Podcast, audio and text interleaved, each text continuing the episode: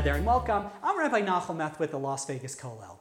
For years, one of the worst kept secrets was that Lance Armstrong was using performance enhancing drugs. If you recall, Lance Armstrong was one of the greatest cyclists ever. He won the Tour de France seven times. But there were so many allegations and evidence. His teammates, rivals, kept on saying he was using HGH, human growth hormone. He was using steroids, all sorts of banned substances to help him win those championships. And for years, Lance Armstrong denied using those drugs, constantly denying year after year, always denying the truth. It was the worst kept secret. A couple years ago, he finally admitted it. I was always concerned, I was always confused about the human psychology of that. He knew he did it. Everyone knew he did it. Why didn't he just admit the truth? What was holding him back? Especially when you think about it, if he just would have painted a picture of what was going on, not to excuse his activity, not to excuse his behavior, but there's a certain context that makes what he did, it's, there's a certain perspective. Imagine he would have gone in front of the media, in front of the press, and said, Hey guys, I want you to know I did it. I admit it. I used those drugs. I used that HGH and it was the wrong thing to do and I have no excuses. But I want you to know the entire culture of professional cycling, everyone's using it too. I was under tremendous pressure. I'm not proud of it. I did it, but guess what? So were my rivals, so were my teammates. Everyone was using it and I did it too. It was part of the culture. And guess what? That was the truth.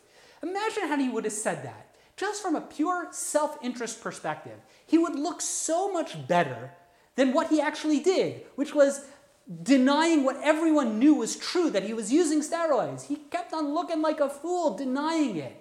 Just admit it. What was holding him back from admitting the truth? If you take a look, there's a gem of a story in chapter 10 in the book of Vayikra. It's a remarkable story. After months, the Jews had been collecting and building and collecting funds and building instruments and all sorts of details to, to erect and to construct the Mishkan, the temple that the Jews had while they were in the desert. After months and months, it finally came. Opening day. It was the first day, it was Rosh Chodesh Nisan, the first day of the Jewish month of Nisan. It's been about a year since they had left Egypt. It must have been such a joyous occasion.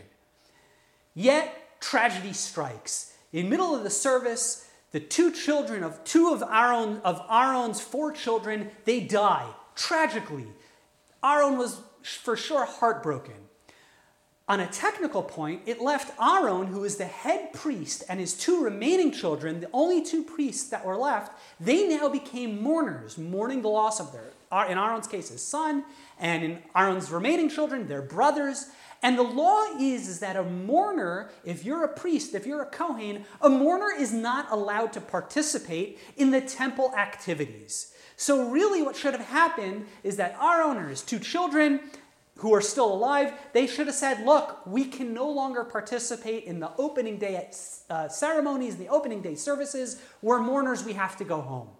But God spoke to Moses, and he tells Moses, Go tell Aaron and tell the remaining priests, Aaron's two children, that even though they're mourners, and normally mourners are per- forbidden, are prohibited from engaging in the temple service, because today is opening day, because today is so unique, you should continue to serve in the role of the priest during the inauguration of the temple. And even though you're a mourner, there's a special dispensation just for you, just for this situation, because it's so unique.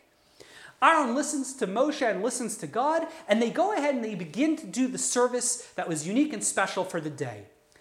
The Torah tells us there were three services that were supposed to happen that day. The first two services were unique for opening day of the temple, for opening day of the Mishkan.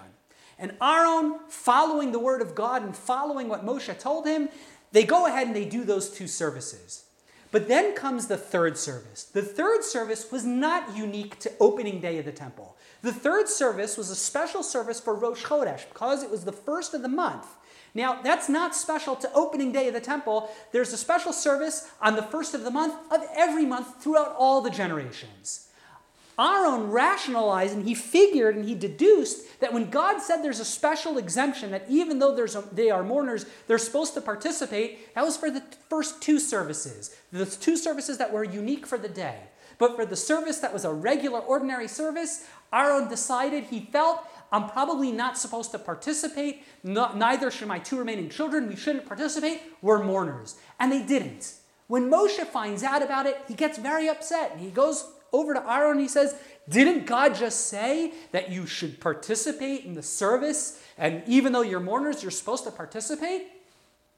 Aaron turns to Moshe and he says, Yes, but my understanding was that was only for the unique services, but not for the regular services, the ordinary services. For the ordinary services, I'm a mourner. We're mourners, so we can't participate. What did God say about that? And the Talmud tells us that Moshe turns to Aaron and he says, You're right.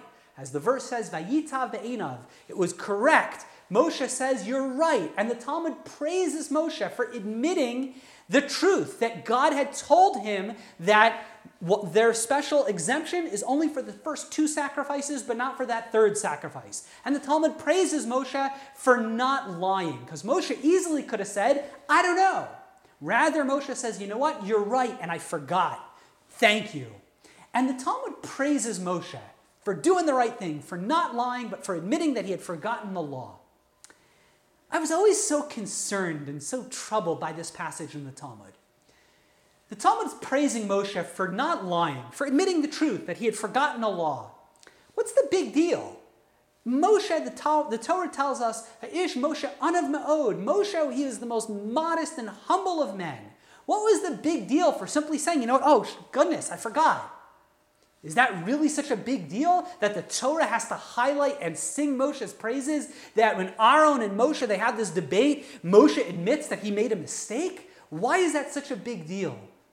And I think the Torah and the Talmud is highlighting a very deep idea in human psychology, a very powerful and profound idea when it comes to the human dynamic. And that is, it's very hard to admit we're wrong. It's very hard to admit we're wrong. Admitting we're guilty, admitting we've made a mistake, admitting we've forgotten something, there's shame involved, there's vulnerability, we're just not comfortable doing that, even if it's the right thing to do, even if it's in our own self interest to admit we made a mistake.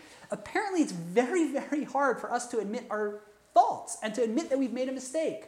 It's fascinating. In the European Journal of Social Psychology, just a few years ago, they did several studies trying to investigate people's feelings and attitudes, how they viewed themselves after denying, after lying, after not admitting guilt. And interesting, you know what the study found? It found that people actually felt better about themselves. They felt more self assured, they felt like they had better self esteem by lying.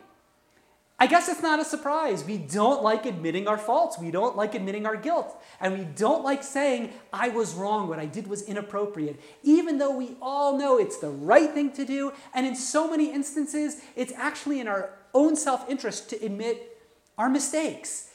If it's hard for Moshe and the Torah needs to sing his praises, indicating it was difficult for him to admit that he had made a mistake, apparently it's very deeply rooted within humanity.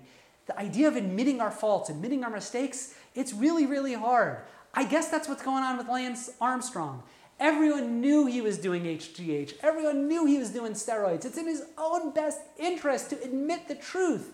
But admitting the truth, it's so painful psychologically, from a social psychology perspective, it's so difficult. And Lance Armstrong, for years, denied the obvious truth, and it did him no benefit by doing that.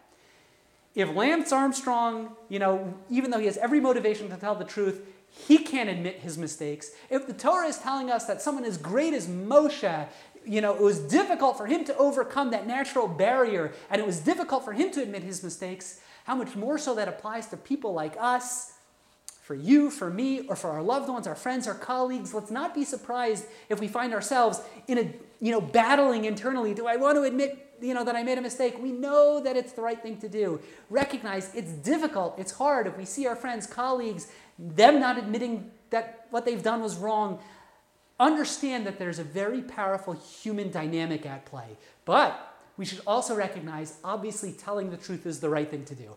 Honesty is the best policy. It's a hackneyed expression, but it's true. We've got to fight that temptation to lie. We've got to fight that temptation to deny the truth, and let's do the right thing.